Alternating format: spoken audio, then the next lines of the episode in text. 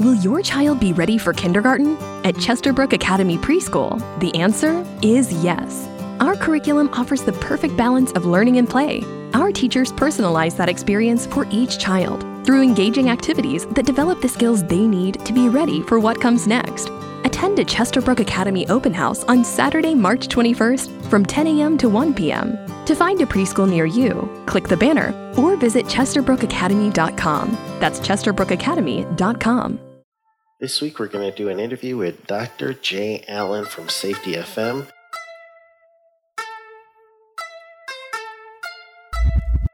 This episode is powered by Safety FM. Hi, I'm Sheldon Primus. I'm here to help you learn the business of safety consulting. This podcast, The Safety Consultant, will give you the tools to be your own boss by protecting the safety and health of others. It's a win win.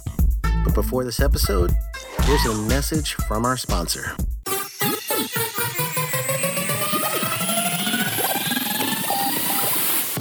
Do you feel that your knowledge would be better served if you were your own boss?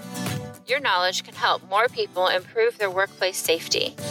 Most of what you know may be wasting in a job that limits what you can do for the overall health and safety of workers. Now is the time to start your own business while you're still working for your current employer. Start your own safety consultant business with the Safety Consultant Blueprint course. Get your business legal in just a week. Brand yourself as an authority in safety, even on a shoestring budget. No more stressing about how to price your services fairly, but still make a profit. And experience the amazing feeling of being your own boss. This 100% online video course is instructor led and will give you detailed steps to keep you focused as to what to do next to grow your business. Lay out strategies to keep you maximizing your marketing and networking efforts. And explain how to get money in between clients. Register today at safetyconsultantblueprint.com and enter the code PODCAST. Dr. J, tell the audience a little bit about yourself. My name is Jay Allen, and I have been involved in safety probably for about the last 15 years, give or take, probably a little bit more than that. But probably my biggest claim to fame is a little broadcast slash podcast called Safety FM. Hmm, Safety FM. I think I might have heard of that one. and what got you into safety? Well, before safety, what were you doing? Well, I was actually in, well, it's kind of a interesting convoluted type of thing. I've been doing a combination of different things, but I was mostly inside of businesses doing operations. And I was really heavily focused on operations that really just interacted with the general public. And then I guess we had what we would consider a catastrophic event that led me down the path of getting into safety. So you were the lead person that was working operations, and uh, what type of industry? Um, at the time, I was when I when the incident occurred, I was dealing or interacting with an organization that mostly handled transportation um, in regards of home delivery. So, okay. Hmm. So something catastrophic happens. You were on operation side. You got a taste of safety. Were you uh, primarily working with a team, or just one person that was the safety person? How did this team, or how did the, I guess, the accident investigation side work together for that? Well, that's the funny part about the whole thing. There wasn't a team, and I didn't have a taste of safety. Uh, there was no one that I could go to to, the, to have a discussion with in regards of what needed to be done, corrected, so on. It was more along the lines of we had a catastrophic event, and then I started looking at things that we could put in place to correct what had occurred. Now, the problem was at the time I didn't realize that I was doing what we would consider now quote unquote safety. I just was more concerned of can we make sure that we get people home in the same way that we got them in the first place, preferably alive, of course, too. Hmm. So, in effect, you were doing your own definition of safety organically. Correct. It's it's kind of a strange dichotomy to the whole thing because when you start looking at it, it wasn't like I had this. My heart said that, oh my God, I want to be a safety practitioner because let's just be realistic. Most of the times that people think about safety, you think about oh my God, this is the rule enforcer. This is going to be the person that's going to tell me this needs to be done this way. And that's the only way that it can be done. So that wasn't what I was looking for. I was looking for more along the lines of, am I really doing safety when I started looking more into it? And then that, of course, became a whole other conversation. Yeah. So at that point, when you uh, got to the realization of, am I doing safety or not? Did you have to learn more about safety and health, or did you just, or should say, how did you learn more about safety and health?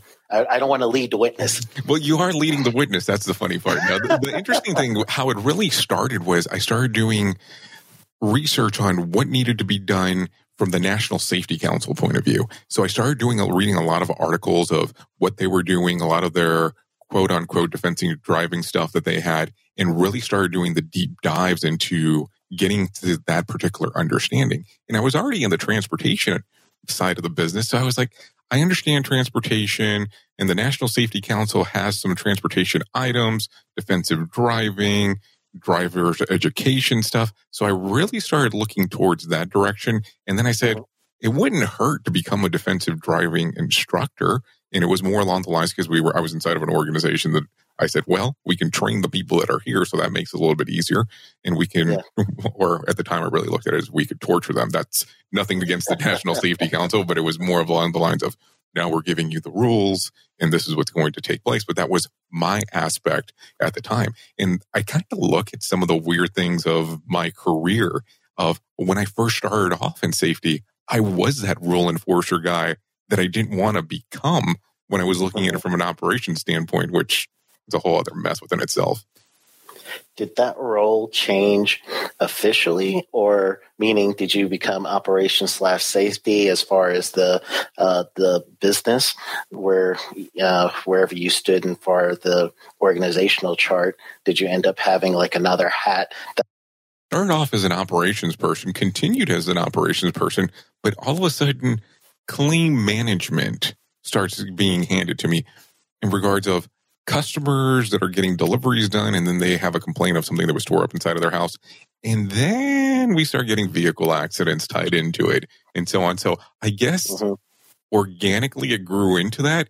And I, I've always said that it's very difficult for a person to be an operations person and a safety person at the same time because you, you have to look at one over the other. Go, are we generating revenue today or are we being safe in certain circumstances? I'm not saying that's always the case across the board, but as I was doing it, it became that weird effect of which is which. What year are we talking about it right around now? Oh, we're probably talking back 03. Okay.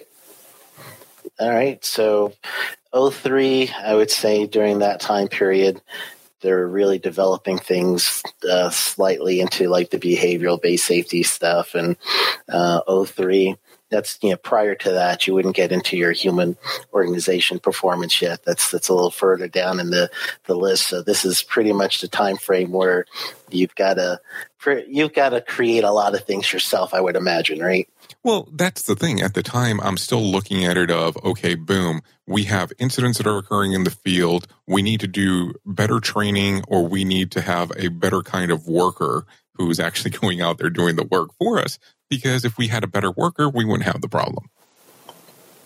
Yeah. All right. Well, uh, now you've, you've, you've given me another train but before I get into that train, I'm going to ask you about your education because I did introduce you as Dr. J, and this might put like a little bit of um, uh, a background to some of the people listening on your your mentality towards life and safety. So uh, help us out with that one. Well, Dr. J is a basketball player for the 76ers, and that's the only way that I know that name. Um, but if you're talking about me in this particular circumstance, uh, yes, I, will go by Dr. J Allen from time to time. You'll normally hear it mostly on my podcast, but that's the only time that you'll hear me really refer to it that way. I always tell yeah, people. How's your your jump shot? terrible. when I was in high school, it was much better. Um, I, I, always tell people uh, I am Jay, and Mr. Allen is my father. And he, a few days ago, I was talking to somebody, and they knew somebody named Dr. Allen. And I always go, nope, that's not me either. the way that I that I look at it is my education really at this particular point that we're talking about in my career, not where we're at currently, but back in in that particular year, only thing I have to that moment is a broadcasting degree. And that's kind of my claim to fame, even though I'm working in operations doing transportation, where a lot of people go, What? But that's what I had done at that point. I had come to the determination that I was interested in doing radio. I was interested in doing radio for many, many years. But when I went to college, I couldn't make up my mind at first on what I wanted to do, but I ended up changing majors, like I tell people five times um, before it was all said and done. Parents really loved me because of that one. Oh yeah, yeah. so I changed majors five times, ended up um, getting the broadcasting degree, and really something that I enjoyed. But I came to the realization that just as anything else, when you first start off in something, you're not going to get paid a lot of money. And I wasn't doing bad for myself uh, due to my age and the time, you know, at the time frame. And I was like, well, I don't want to take a a job making less money, not realizing, you know, the experience side is going to play a huge factor into it. Oh, I yes. So I took part time jobs, but I wouldn't do it full time because I was like, I'm not going to take that kind of a pay cut. So kind of dumb looking back now, but at the time, that's what I was looking at. So years, oh. so when we get to the doctorate, if that's what you want me to go to next, that's years down the line. But that's after kind of going really through that safety stuff of really looking at it and going, well, I like safety. I understand safety. But the format of safety that's out there right now is more along the lines if you're dealing with becoming a safety engineer, at least when I was looking at it. And I didn't have any kind of interest in becoming an engineer. And that was just me. Nothing against safety engineers. It was just wasn't what I wanted to do. So I started it looking. wasn't something to lit you up. It was something that you you felt was okay for other people, but it didn't connect with you and your path. No, not at all. And then the funny part was, I, my sister is well, my sister has a master's in psychology. so, of course, oh. the, the, competitive edge always kicks in because my sister is a little bit older than me. So, you know, there always is that internal competition. I, I probably need a rivalry. I need to, I kind of need a backtrack for a moment in reference to that both of my parents were in the Marines. So this made us a very ah. competitive household. So it's always kind of funny on how it works. My sister did decide to join a branch of the military, but it was not the Marines. She joined the Army. And mm. I opted not to join at the time because I kept on joking when I was younger and I would tell people it was due to time served, even though I never served. Yeah, it yeah. was a, it was a joke at the time. Looking yeah, back, I regret that move, oh. but that's a whole other story. so sibling rivalry picked up and you said you got your masters i'm going to one up you mm, absolutely and it was one of those things that as i'm working on it i'm not 100% sure what i want to do because i knew i didn't want to be an hr director or vp or anything to that extent but i'm going into industrial and organizational psychology and the more i realize it the more it focuses on how people interact inside of an organization. And you have some of those behavior driven things. Now, the mm-hmm. funny part is when I start looking at some of this, a lot of times people think that people that have PhDs have all the answers. No, it just shows that we're decent or really good researchers. And I think it's funny that when you sit down and have a conversation with people, that sometimes there's that misconception that I don't have to do the exact same kind of work that you're doing to get some of those answers. I don't have like this magic formula that everything's going to be resolved for me. I still have to do research, still have to have an understanding on what I'm doing before I yeah. can move forward. It's not just, oh, I know it all. I'm Mr. Safety. I wish it was that simple, but that's not the case. Yeah, it never works that way. And truly, I even start out when um, I, I get into different locations and classes and I say, I am not the expert. I know safety and health, but you know your operations, you know your vehicle, you know, you know, whatever it is that I'm, I'm there. So we're going to work this class together and we're going to help each other. That's usually how I start. Sounds like you got the same mindset. Well, what I always find that's interesting is that you'll have people that will come up to you. And when you're doing an orientation or a class, and this has just been my experience, is that you always have that one student that wants to show everybody that he knows what he's talking about or she knows what she's talking about. And there's no problem with that. But they want to quote to you regulations from the book, what page number. And I tell people, I refuse to memorize a lot of that stuff because on the frequency on how some of those things change. And it bothers people that I don't have it memorized. And I go, I can either pull out my phone or my tablet or a book that has the same information and I'm not wasting my time trying to memorize it. Now I'll I'll imply some of those things when I'm doing it because of course of what I'm going to do a teach out, I'm going to have that background information. And I'm not saying you shouldn't know the basics, but I'm not going to know every single little detail of regulation point four nine five two, blah, blah, blah, blah, blah. It's not going to do anything. It's not going to change my life. Yeah, absolutely. And it's really just a, a competition at that point to see who could one up each other again between uh, the safety person and whoever it is challenging them during the class or during you know their their walkthrough. That's a lot of time when they uh, you get challenged when you do your your audit or your safety walkthrough, and the know it all has to come and challenge the consultant or the insultant, like I call like I call our industry. yeah, no kidding. So back to your story. Now that everyone got a good background of where you're coming from psychologically, and as you're starting looking at your workers, your systems, your organization, trying to gain the education you were at the time because you were getting towards your doctorate at that period.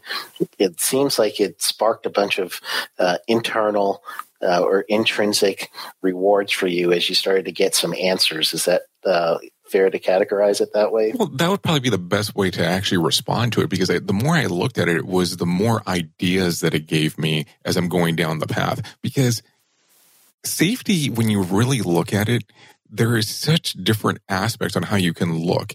And it's really depending on who you're speaking to at the time. I can have a conversation with a line level employee and I can have a conversation with a C suite person. And the way that I look at it is I can't have the same conversation, but you can bend, twist, and focus on what you're trying to do when you're having those conversations and still have the same general material, but you really need to drive it towards the person that you're trying to reference while you're speaking to them. Mm, cool. Well, during that time period that you were uh, adapting the things that you're learning and honing in your style of communication to each level of your organization, what kind of success did you see and failures? During that time period. Well, the funny part is that you normally, when you're starting off doing this, at least that's what occurred with me, is I had seen a lot of failures because it wasn't really understanding everything across the board correctly. And I think that where we get hung up as an industry or even a society is that sometimes we don't focus that our failures are going to lead to our successes. And mm-hmm. because if you fail, you kind of know where your next starting point is. Well, this didn't work out till this point, and now me kind of move the needle from here going to the next step.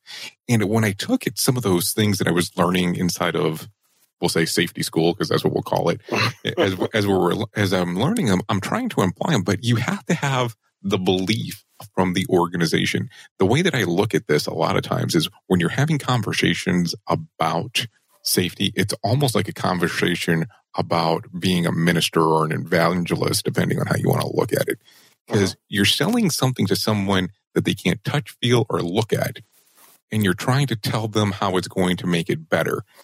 Majority of the times, you will never be able to prove the accident that you made not occur. And that's always a difficult conversation. I can walk into an organization and say, Hey, I just saved you a million dollars. Yeah. How did you save me a million dollars? Well, I gave you this idea. How do you know that idea saved you a million dollars?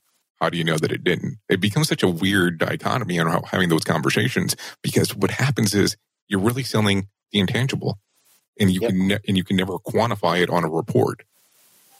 Yeah, it becomes hard. It's the same thing like when you're uh, when you're starting a business and you need to project three years, five years out, and uh, you're trying to project things. You're really trying to say, if I'm going to offer, let's say it's uh, safety services, and you're going to try to say, I want to get three audits a year and that's going to equal equal X amount of dollars, then now you have something to work with, and you put that in a business plan. You put that into, uh, you know, year four. I want to make sure that I'm doing five audits a year, and that's going to give me X amount of money. It's still intangible. You don't know if you're going to get, you know, the first audit or not, but uh, that's how businesses run. So. Mm-hmm you're you're actually tapping into something that shows that you you've got the the background in business too because truly it is intangibles that we have to uh, create some sort of feeling around to get some action.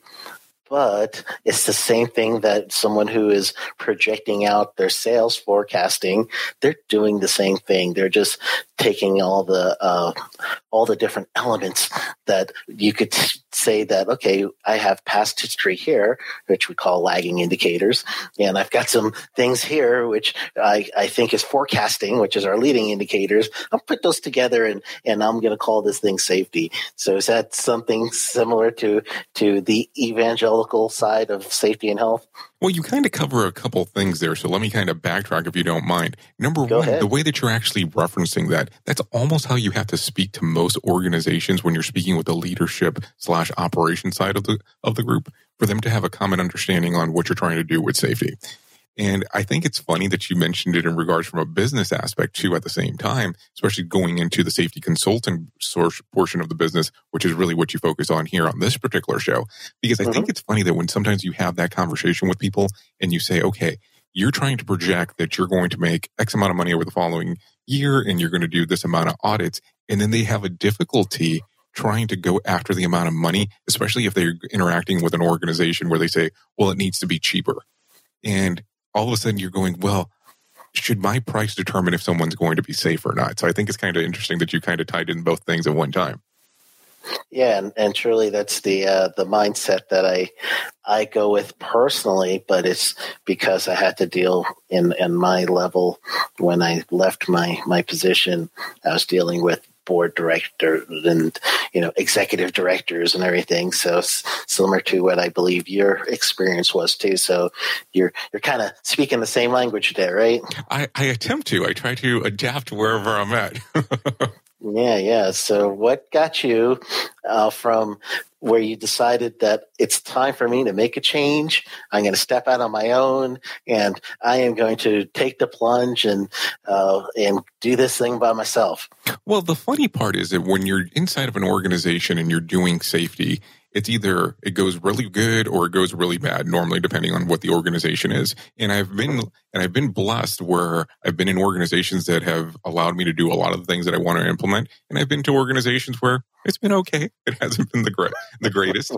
Uh, but the funny thing is that when I started looking at it, I started writing what we call white papers in regards of here's what we're seeing, this is what we're testing, it's working, not working, so on. Now, I knew that I was never going to be able to release the white papers, especially inside of an organization where I was at, because I'm sure no one wanted their name released. And it's not Mhm. that difficult to figure out things, if, especially now with LinkedIn being so popular.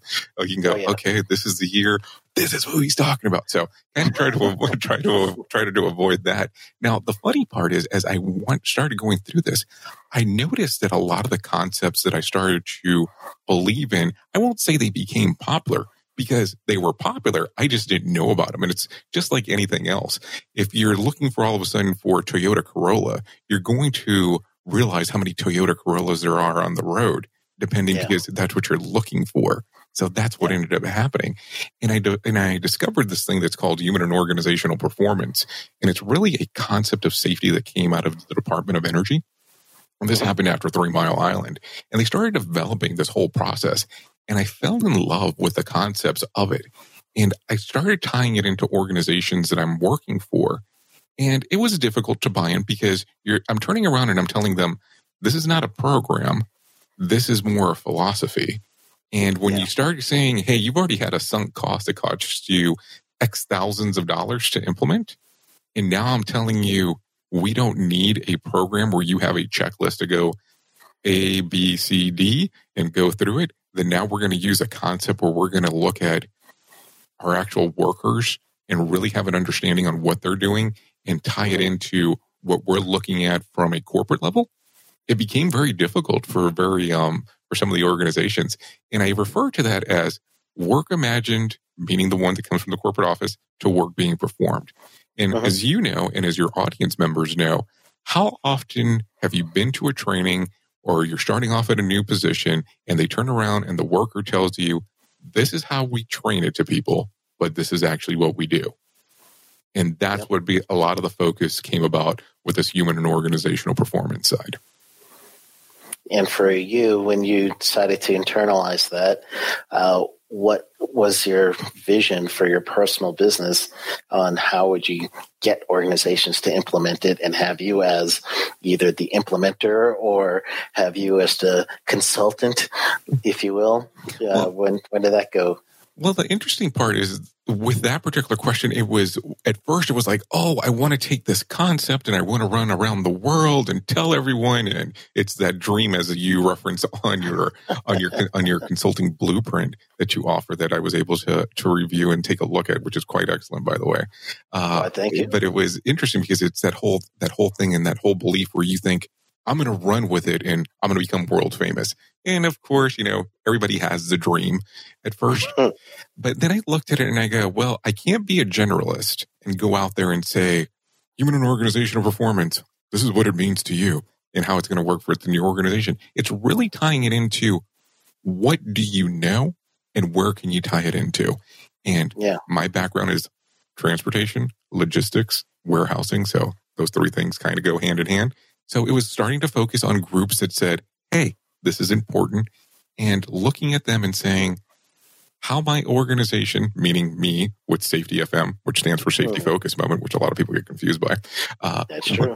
What I looked at was that was the target audience that I needed to go after. And it wasn't just general. I mean, I will have conversations with other with other organizations that do different industries, but my main focus are the ones that do transportation, logistics, and warehousing because that's what I know about. And it becomes, uh-huh. I'm not going to say I need to go into what's easy, but we have a common bond and we normally have a common language. Now, if you put me inside of a chemical plant, I'm probably going to run into some problems in regards to what you're looking for.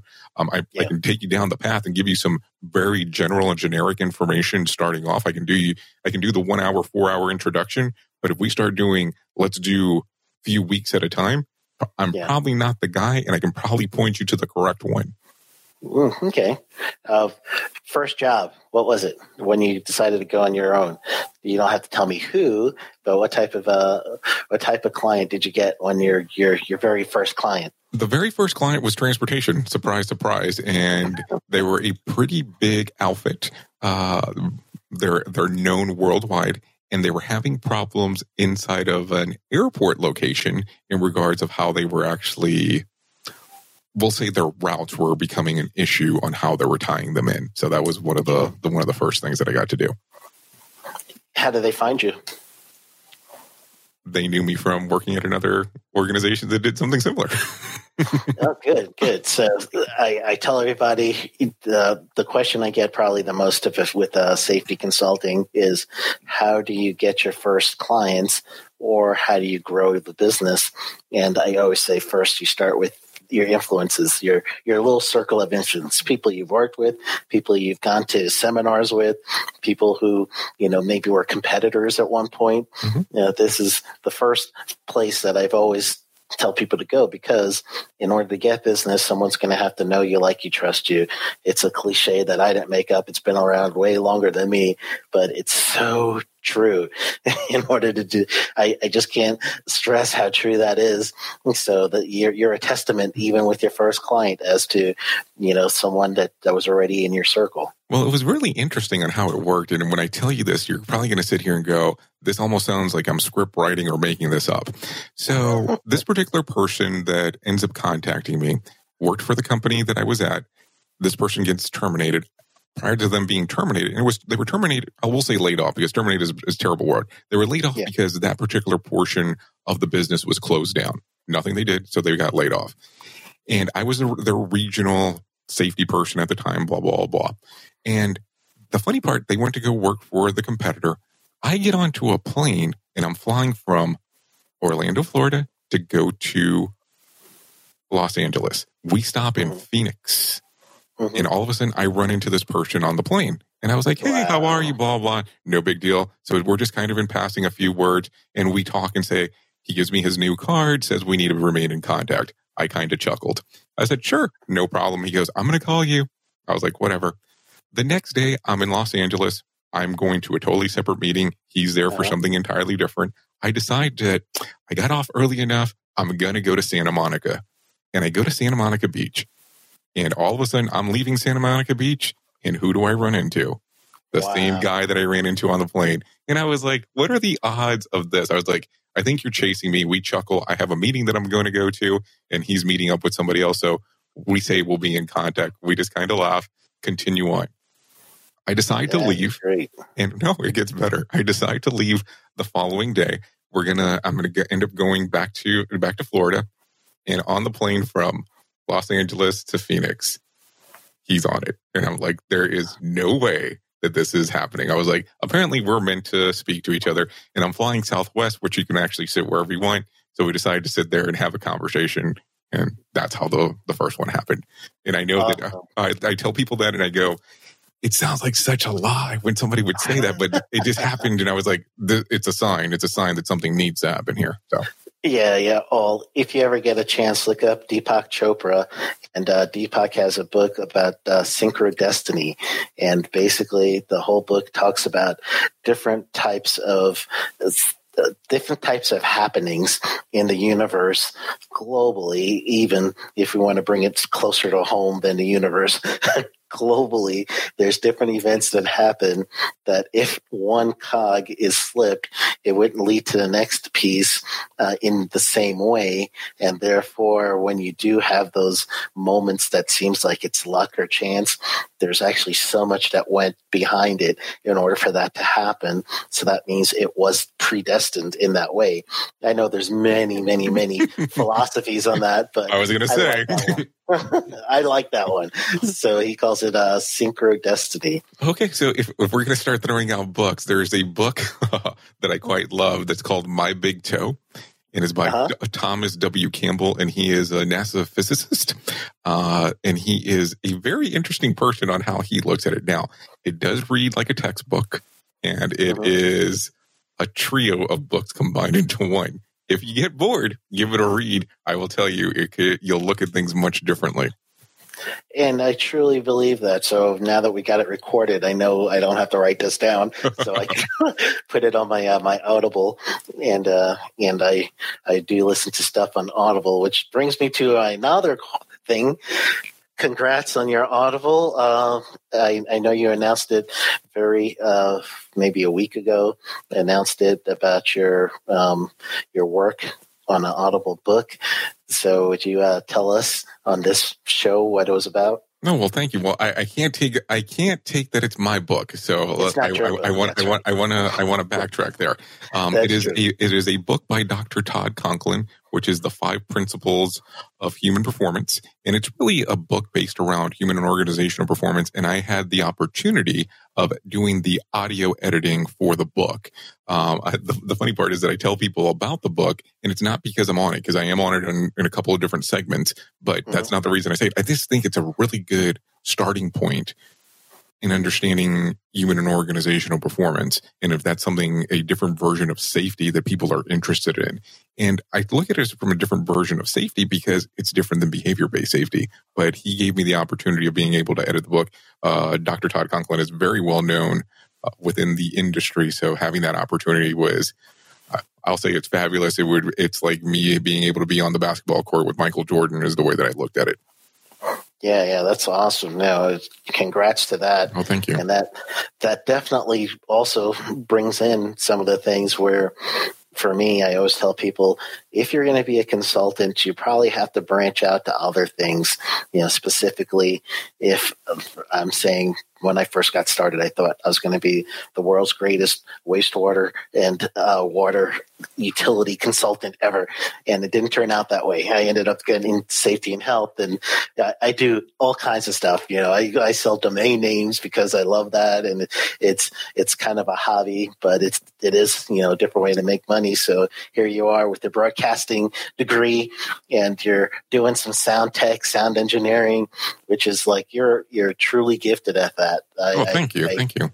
I could say you are truly gifted at that. So it's it's fun in that as a consultant, yes, your primary title could be safety and health or organization or, or whatever that is, but it's almost like you're you're free to express yourself in so many different ways and find a way to bring in money for the family too in different ways. Is that the same for you?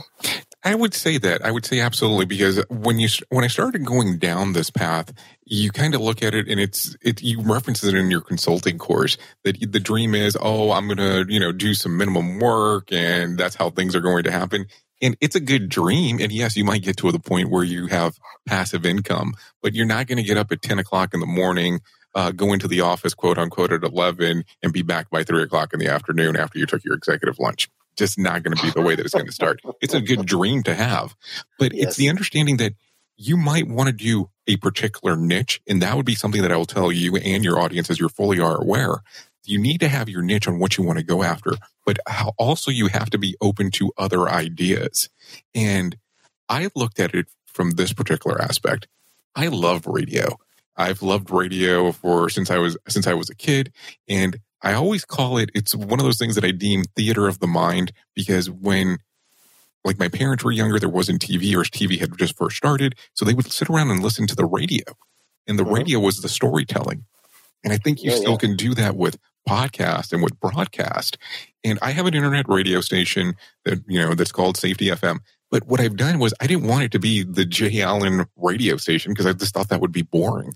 What I yeah. wanted to do was do something different, still staying inside of consulting, which was still safety, but do it from a broadcast side and have people tell their stories. So we have different shows on there. We have Dr. Todd Conklin that does what we deem our morning show, and he talks about the different aspects inside of his career and, and interacts with different people.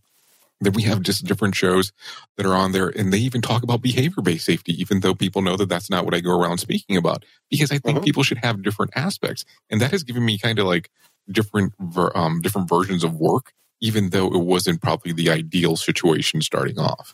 And the other portion, yeah. if you don't mind me saying this, is yeah. when you start off as a consultant, I know that in your course in particular, you reference to start off early, as early as you can, especially if this is something you're looking at doing to establish yourself.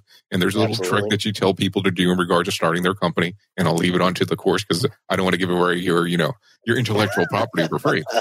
But understanding doing that and then also have the understanding that the longer you're doing the business, the more your brand and name will be recognized and understand that if you jump out without having any kind of clients or anything on the back burner, don't expect your first few months to be what we'll say extremely blessed and you're going to be making tons of money. You better be prepared to be becoming very frugal and understanding that it takes it makes it takes money to make money. You've heard that thing a thousand times. Mm-hmm. It's so true. Just because you yeah, go out there does not mean that people know that you are out you are out there doing it you can actually start marketing and you only have a have a billboard sign and you turn it on or if you turn around and wink at somebody at the dark those two things people will not know that you're doing one or the other. And it's all Absolutely. about how you market yourself and networking. If i can tell you anything networking networking networking networking. Oh did i reference it? Networking is very crucial to how this is going to work. Do you think networking might help? Just a little. Just a little. That's great. You're so true there, and I really feel that the the message is uh, start today. You don't need to, you know, wait for. Uh, actually, you're hurting yourself if you're waiting for a certain retirement date and then you're going to start. It's going to set you behind the ball. You may have a client to uh, transition right away, which is awesome if you do but consultants know that it's an ebb and flow with cash. So you get a bunch coming in, and if you're not prepared for the the the the uh, what we call it the drought period. I call, I call it feast and famine. You have a season during the year where it's extremely busy, and then you have a season during the year where it's extremely slow. I also tell people avoid having all of your eggs in one basket. That could come back yeah. to haunt you in the long run, just depending on how you have it set up. Yes, so that's the dichotomy. You need to specialize and go with a go with a specialty. And I say that's actually to build your business, build your brand, but be open for certain things and uh, open. Like there's one person that I know that I, I try to help first off uh, a couple years back, and he was dead set about going to the public sector because of some wrong that happened to him, legitimately so in the public sector. But uh, in that case, I wouldn't go to that utility or that uh, city or county. I would try another one. But to swear yourself off from just one major chunk of actual money is, is hard to sustain a business that way. So you have to have some real open mindedness and tenacity. What would you think about what's your your uh, your phrase or your your thought on tenacity there, Jay? I don't know. It's really on how you look at it. It's really what it boils down to. And when it's all said and done, you have to do what's 100% best for you and what you're trying to accomplish. What do you think? Yeah, that's true. Because um, it's it's truly a, what you want to accomplish, but then also your available time frame, and then truly your your physical needs. Do you need to pay your rent by you know two weeks? then you know that's also going to to change the way you approach things too. Well, it, it's funny that you mentioned that because I know we've had several side conversations in regards of how some of the things worked out for you, and I think that sometimes people just tend to forget, and this is my opinion, um, where mm-hmm. people tend to forget that you still have to continue to live and you probably don't want to change your lifestyle of living. So something has to give. So either you have a good chunk of money saved as you're doing this, or you know that you already have 10 clients lined up before you left your paying job that you're doing Monday through Friday, 40, 50, 60 hours a week before you go into this. And I think sometimes also the misunderstanding is people don't know the amount of work that you're going to put into this. You will do more work now because it's for you opposed to somebody else, and you won't realize that you're doing it when you first start doing it. Yeah. And then I'm going to throw something in here if you don't mind. And this is yeah. me saying this is me saying this. Nothing that you've asked me to say. So All just, right, hold on. Let me catch my mitt. Let me get my mitt together so I can catch this one. so I just want to All right. just want to put this in here. I have actually done research on different consultants and looked at different consulting courses and so on. There is a pretty fancy, very expensive consulting course that is out there. I have actually purchased the consulting course. Was interested in it. Has good information. Don't get me wrong. But you have a consulting course that really drives people onto focusing on safety and how to become a safety consultant. I will tell you on your particular course, there was uh-huh. better information in that particular regards than the other consulting course that was more of a generalist form. But I figure I felt like I got more information out of yours on you giving people direct path on what to do step by step. And I'm not saying that somebody needs their hand held through the whole thing, but you give yeah. it from the aspect of this is what you do at the very beginning. This is the next steps. And then you even give them a little twist there on what they can do in regards of if plan A is not working out so well, what you can do with plan B. And I think it's just an excellent concept on how to do it. Now, the other thing that I want to reference about your course, uh-huh. people need to understand you have to have some generic, basic understanding of safety. It's not a full blown I'm going to teach you safety 101. This is how to become a safety consultant, not how to become a yeah. safety person. That's true. Hey, maybe that's the next course, right? you never know. Yeah, I never know. Well, thank you for saying that. I uh, really appreciate it. You you threw that one out of left field, but I got my gloves, so I'll catch it. Good. If you do want to take the course, go to safetyconsultantblueprint.com, safetyconsultantblueprint.com. And where can people catch up with you, Dr. J, or should I just say Jay, because you're not going to be slamming, jumping from a half court.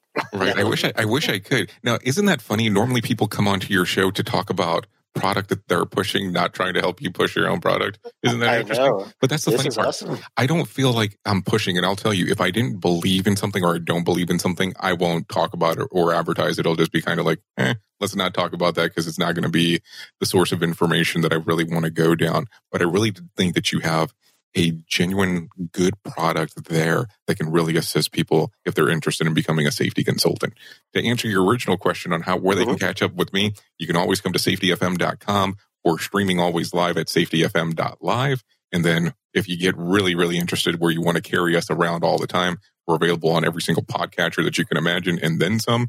And then we're available on the Alexa skills. So if you have an Alexa little thing, you can say, turn on your skills down. I'm going to have Safety FM stream live on there. And then, of course, your Google Play Store and iOS Store, we're always available as an app.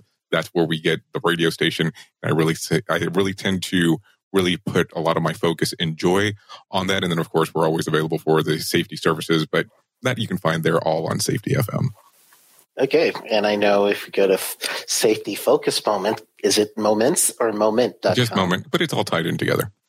It's all tied in together, so that's where people can get you if they need to get into the minds of their workers, get their business going in uh, in such a way that their organization is going to support quality, safety, and operations as one complete unit, then that's when they get a hold of you that way to to help them out, right?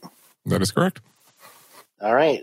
Well, thank you, my friend, and thank you for also having me become part of Safety FM. So people will be listening to me on whatever uh, slot I get, and uh, that'd be real fun. I can't wait for that one. Well, I, I believe this is the episode that's going to put us right there because we talked about doing 10. I think this is number 10. I believe so. Um, Maybe that was planned that way. Did you plan that out? I don't know, but that that'd be awesome. It's either ten or eleven, but um, I um, I I man, I didn't even think about that. I forgot about that. That's okay. awesome. Is that synchrodestiny? I, I think maybe, maybe that's exactly how that worked, or maybe it was my big toe. No, I don't know. It, it, it might be, it might be. All right. Well, have a wonderful rest of your week, and I will catch up with you later. Thanks, everybody, and we will see you again on Monday. The tip of the week is going to be still using the OSHA.gov website, but you want to use the eTools, eMatrix, Expert Advisors, and vTools. So you could go through the OSHA, go, you could type in either eTools, eMatrix, and see if you can get it that way. If not, go down to topics area, and you can scroll down there and you can get it as well. Or even better, you could go to the employer section under small business resources go to the right side of the small business resources on the very top bar. You hit the word small business resources. The second bullet is going to say eTools, eMatrix, expert advisors, and such. So click on that. And then when you click on that, it's going to take you to a page and there's a whole bunch of tools that you could use and use this for your classroom setting and make it interactive training for the individuals that are taking your classes. It's really good. And if you're back at the small business page, you could also see some other things that could you could use for either your classes or you could use for your business itself for compliance guides and, and other things that will help you. So that's the tip of the week. Go ahead and use that OSHA.gov small business resources to your advantage. I will see you next Monday.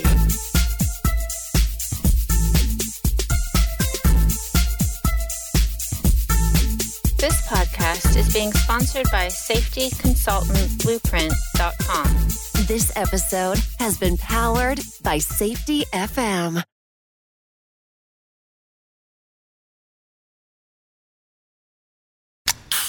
Here's the thing about new Cherry Vanilla Coke. Though cherry's named first, all the flavors taste just as great. I mean, it could have just as easily been Vanilla Cherry Coke, or it could have been Coke Cherry Vanilla. And since it's two amazing flavors of Coke, it might have been Coke Vanilla Cherry Coke or Cherry Vanilla Coke Coke. Mm, unless you're in France, which would make it Le Coke de la Vanilla de la Cherry de la Creme. New Cherry Vanilla Coke. So good together. And new Cherry Vanilla Coke Zero Sugar. Same great taste, zero sugar. Here's the thing about new Cherry Vanilla Coke. Though cherry's named first, all the flavors taste just as great. I mean, it could have just as easily been Vanilla Cherry Coke, or it could have been Coke Cherry Vanilla. And since it's two amazing flavors of Coke, it might have been Coke Vanilla Cherry Coke or Cherry Vanilla Coke Coke. Mm, unless you're in France, which would make it Le Coke de la Vanilla de la Cherry de la Creme. New Cherry Vanilla Coke. So good together. And new Cherry Vanilla Coke Zero Sugar. Same great taste, zero sugar.